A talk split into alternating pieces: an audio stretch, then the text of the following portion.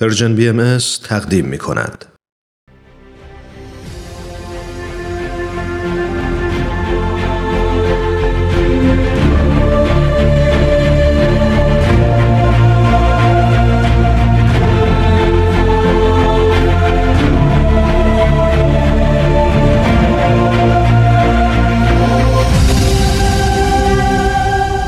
چشمه خورشید نگاهی به آثار حضرت باب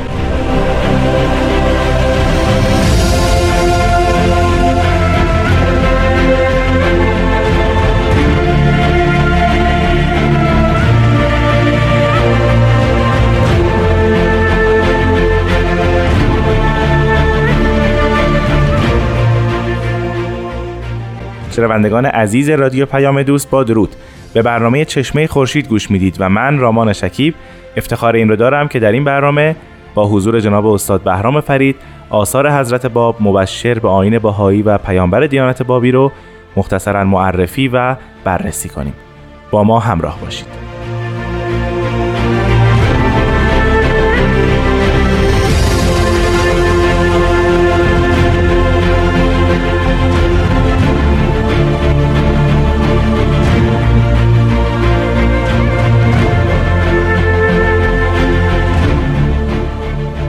جناب فرید وقت شما خوش. بسیار خوش اومدید. به برنامه چشمه خورشید. خیلی ممنونم. من هم خیلی خوشحالم که یک بار دیگه خدمت شما و شنوندگان محترم و فرهیخته هستم.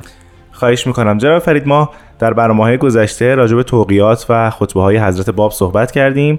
در سفرشون از بوشهر به مکه و همینطور راجع به توقی که خطاب به شریف مکه هم نازل شد توضیحاتی دادید. ما در این سفر که در شبه جزیره عربستان داره میگذره و در دو شهر مکه و مدینه ادامه داره با چه آثار دیگه از حضرت باب مواجه هستیم؟ پیش از اون که وارد آثار نازله از قلم حضرت باب در عربستان اون موقع بشیم بعد عرض بکنم که مراسم حج در مکه برگزار میشه اما بر طبق آین اسلامی ورود به مدینه و زیارت اماکن متبرکه و مقدس در مدینه بله. جزو یکی از فرائض حتمی حجاج بوده.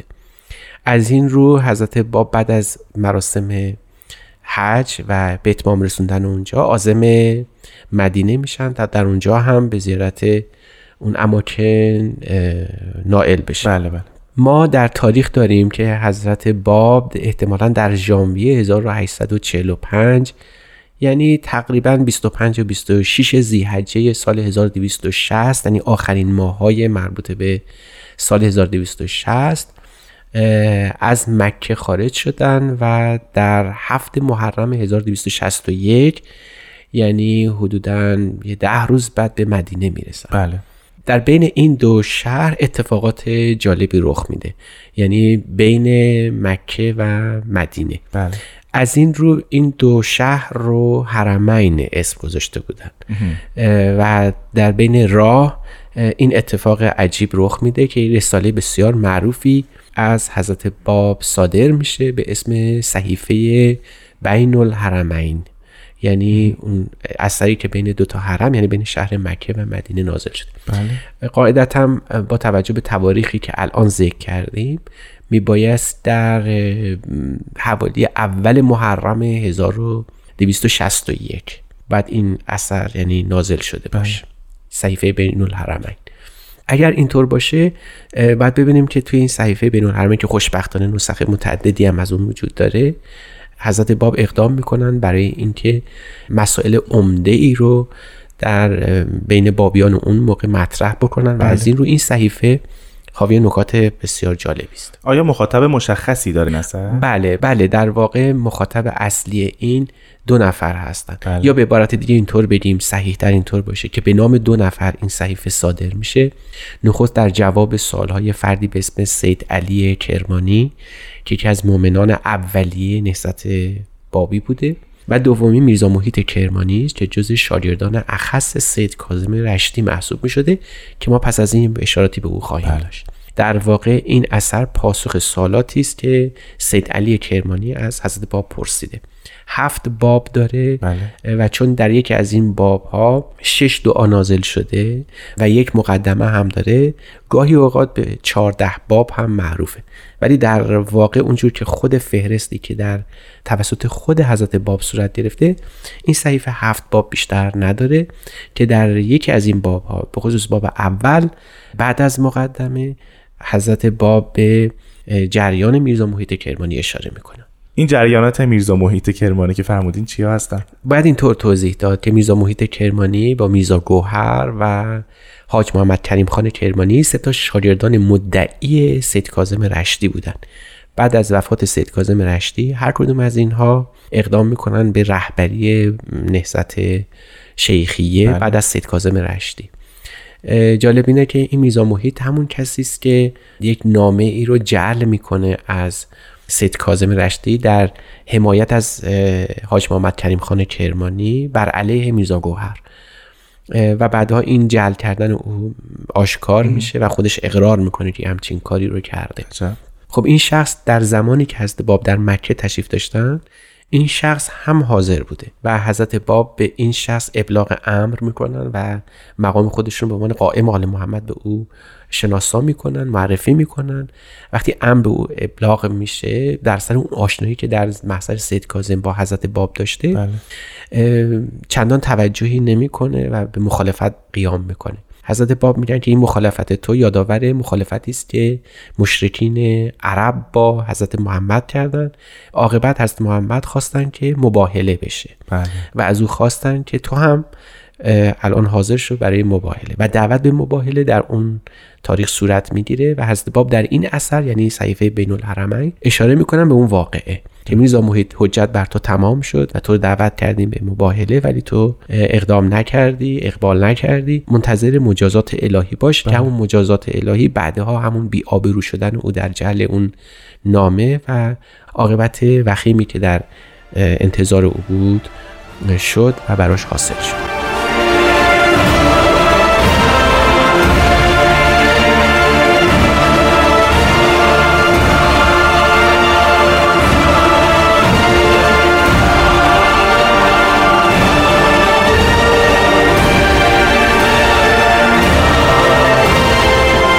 شنوندگان عزیز به برنامه چشمه خورشید گوش می‌دید که ما در اون راجع به یکی دیگه از آثار حضرت باب صحبت می‌کنیم به نام صحیفه بین الحرمین جناب فرید شما فرمودید که حضرت باب مقام خودشون رو برای میرزا محیط کرمانی آشکار کرده بودن بله. و در این اثر هم ما با این مدعا روبرو هستیم. پس به نظر می‌رسه این اثری که از توقیات بسیار مهم حضرت باب باشه. بله این مهمه چون حضرت باب در یکی از آثار خودشون این مطلب رو بیان فرمودن.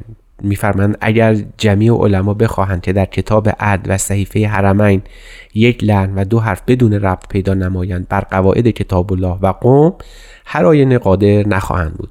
یعنی خود حضرت باب این اثر رو به عنوان نمونه برجسته از آیات الهی معرفی کردن و این حتی میزانش را هم همون قواعد قوم و کتاب الهی می‌دونستن. در اثر دیگری همین نکته ذکر شده داستان مباهله رو ذکر فرمودن.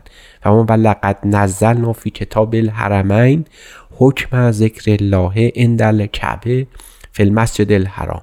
یعنی ما در کتاب حرمین اون اتفاقاتی که در کعبه رخ داده بود در مسجد الحرام رو ما ذکر کردیم. فمن شاء ان یباهل ان رسول ذکر الله قد کانوا فی بعض البلاد کثیران اگر بخوای یه کسی بخواد که اون مباهله رو انجام بده در ذکر الهی می‌تونه در اون کتاب اون رو پیدا بکنه. بله واقعا صحیفه مهم بود.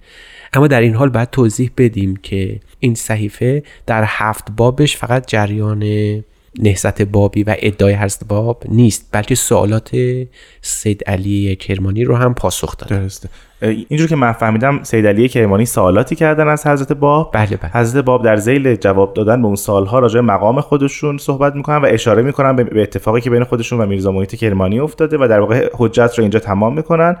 اما مطالب دیگه ای که در این اثر آمده چیست؟ شما فرمودین هفت بابه. بله همینطوره. آیا این باب. ها با هم مرتبطن؟ هر کدوم سوالات گوناگونی داشتن. این اثر با این جمله شروع میشه که بسم الله الرحمن الرحیم ان هاذا کتابون قد نزل علی الارض المقدسه بین حرمین. یعنی به نام خداوند این کتابی است که در عرض مقدسه بین دو حرم یعنی مکه و مدینه نازل شده یعنی خود عنوان اثر هم توسط خود حضرت باب انتخاب شده, انتخاب شده. بله. بعد اسم سید علی کرمانی یعنی مخاطب رو میارن در همون مقدمه فمان ثم فصلت علا ید ذکر هازا سرات الله فی السماوات والارض علا دعاء سائل الحاج سید علی الکرمانی فی سبع آیات. یعنی به این مضمون که به دست این ذکر الهی یعنی خودشون آیات الهی در این راه مستقیم نازل شده. به خواهش یعنی دعا به طلب این حاج سید علی کرمانی در هفت آیه یا هفت مرتبه. بنابراین اسم باب ها این است. الباب الاول فی الآیت الاولا یعنی باب اول در آیه اول ذکر شده. به این ترتیب هفت مورد رو حضرت باب در این اثر بیان فرمودن خب همین ذکری از همین باب اول فرمودید. همین باب اول چه محتوایی توش هست؟ قبل از اینکه به باب اول اشاره بکنم همونطور که پیش از این هم اشاره کردم یک مقدمه ای در این اثر وجود داره. در اون مقدمه میفرمایند که بسم الله الرحمن الرحیم الحمد لله الذی قد توحد بالعزه و تفرد بالعظمه و تقدس بالکبریا یعنی به نام خداوند هم از آن خداوندی است که هم توحیدش و هم تفریدش و تقدیسش به لطف الهی صورت گرفته. البته ما می‌دونیم مضمون بیان رو داریم میگیم بله این بله. ترجمه عین کلام نیست. و بعد جالب اینه که تو این مقدمه به یکی از ویژگی های بسیار برجسته در آثار حضرت باب برمیخوریم که شاید در هیچ کدوم از ظهورات قبل سابق نداره. و اون این است که حضرت باب به نحو بسیار عجیب و دقیق و برجسته اقدام می‌کنن به اینکه زمان نزول اثر رو شرایط نزول اثر رو اونجا بیان بفرمند در همون مقدمه فرمان اشهد فی هذه لیلت اول لیلت من الشهر الحرام شهر الله الذی قتل فیها التسبیح و تحمید و احرف تحلیل و تکبیل به قتل حجت کبنو حجتک ابی عبدالله الحسین و اول ساعت من از سنت الجدیدت سنت اهدا و ستینه بدل معتین و الف من الحجر اجرت المقدسته میفرمایند که این شب اول از شهر حرام یعنی محرم است. حتی در شبی است که در این ماه یعنی شبی از ماه مقدسی است که حجت الهی یعنی امام حسین در اونجا شهید شده و حتی می‌فهمم اون ساعت اول شبم هست بله. اولین ساعت از سنه جدید یعنی سنه صریحا می‌فهمن 1261 هجری هست یعنی اصلا در اون تاریخ نازل شده بله. یعنی جای هیچ شک و شبهه نمونه که اولا این اصلا در کی نازل شده و از روی این تاریخ حتی می‌تونیم بفهمیم که احتمالا حضرت باب در منزل سوم از خروج مکه بودن به سمت مدینه تشریف میبردن در اون بیابان. یعنی در فضایی شما قرار می‌گیرید که متوجه میشید که حضرت باب در چه شرایطی از زندگی قرار داشتن و این اثر چگونه نازل شده در کنار احتمالا چند نفر از حجاج و جناب قدوس, قدوس و اون خادمشون. در این همچین فضایی که یک فردی که به حج رفته و بله. بره به مدینه برسه خیلی فضای مختلفی ممکنه داشته باشه الا نزول یک اثر در جواب یک سوال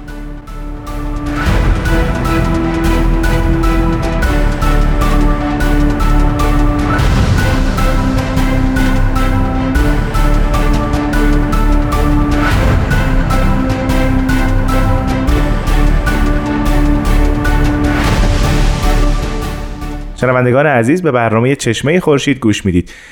جناب فرید راجع به صحیفه بین الحرمین صحبت می‌کنیم. منتها یه سالی بر من پیش میاد و شاید سوال شنوندگان عزیز هم باشه. اینکه فردی که خودش ادعای پیامبری داره ظهور جدیدی را آورده چرا باید به سفر حج بره؟ چرا باید به مکه بره و زیارت کنه خانه خدا رو در اونجا؟ در صورتی که خانه خودشه. در صورتی که خانه خودشه. یعنی هر کجا باشه بیت حقیقی هموست. که بله. بعدها می‌بینیم در ماکو حضرت باب همین نکته رو عنوان می‌فهمن که بیت حقیقی و حج واقعی نائل شدن به معرفت مظهر خدا یا رسول الهی پیامبر ملکوتی الهی است. که خودشون باشن. که خودشون باشن. حالا چرا اینطوره؟ این حضرت باب در یکی از آثارشون در ماکو این نکته رو اشاره میفرمایند میفرمایند که چون یکی از نبوواتی که به ظهور حضرت قائم گفته شده بود که او در مکه ندای خودش رو آشکار خواهد کرد. برای تحقق این وعده الهی باید حتما این سفر حج این سفر مکه صورت می گرفت تا اون ندا به گوش کسانی که در مکه آمدن یعنی جمعی مسلمین برسه. و جالب اینه که خودشون در آثار دیگرشون به این نکته اشاره کردن.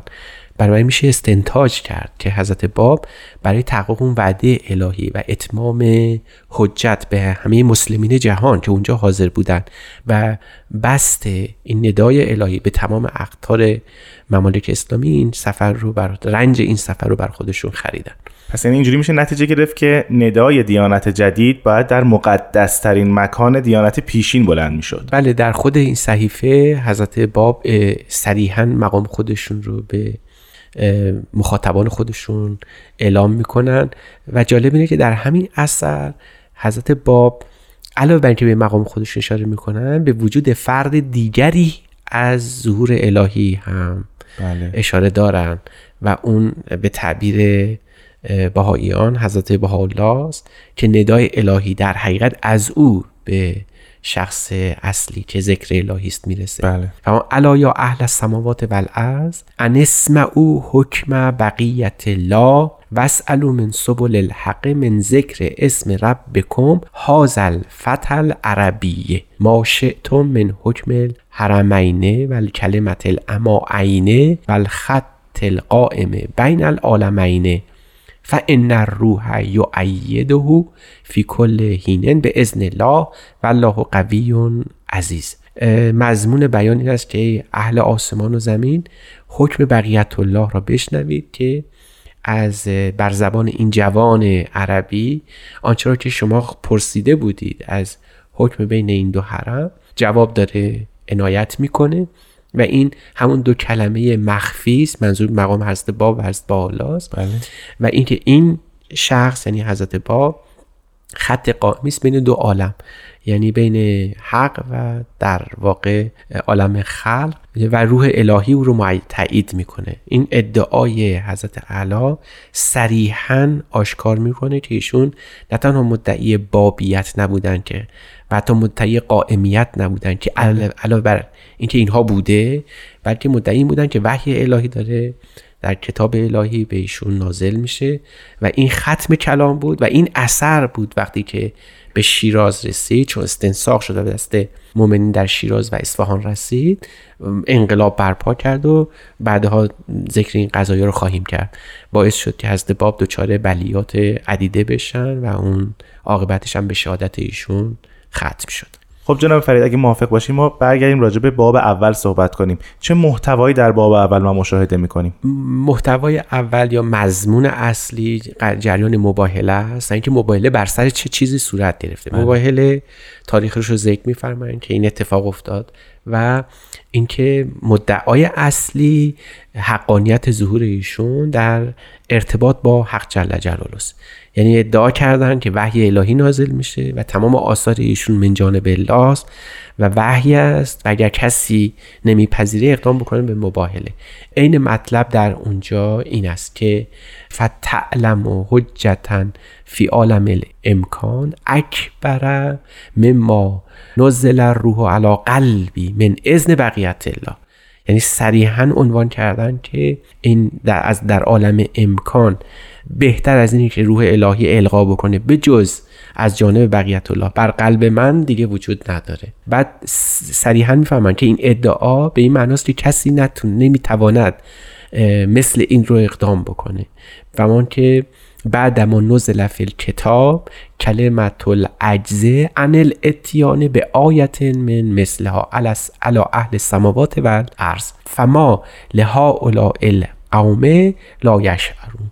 یعنی این کلمه عجز از اتیان به مثل این آیات الهی در کتاب الهی آمده یعنی هیچ کسی هیچ احدی قادر نخواهد بود که شبیه این آیات نازل بکنه و میشه نتیجه گرفت که از باب با نزول این اثر و این آیات الهی بله. حجت رو نه تنها بر اهل تشیع بلکه بر شیخیه بلکه بر تمام عالم تمام کردن و بیان الهی همون ظهور الهی است خیلی از شما ممنونم جناب فرید که وقتتون رو در اختیار ما گذاشتید. ما در هفته آینده راجع به این صحیفه بیشتر صحبت خواهیم کرد. بله خیلی ممنون از شما و صبر و حوصله شنوندگان عزیز. خواهش می‌کنم شنوندگان عزیز از شما هم خیلی ممنونم که با ما همراه بودید.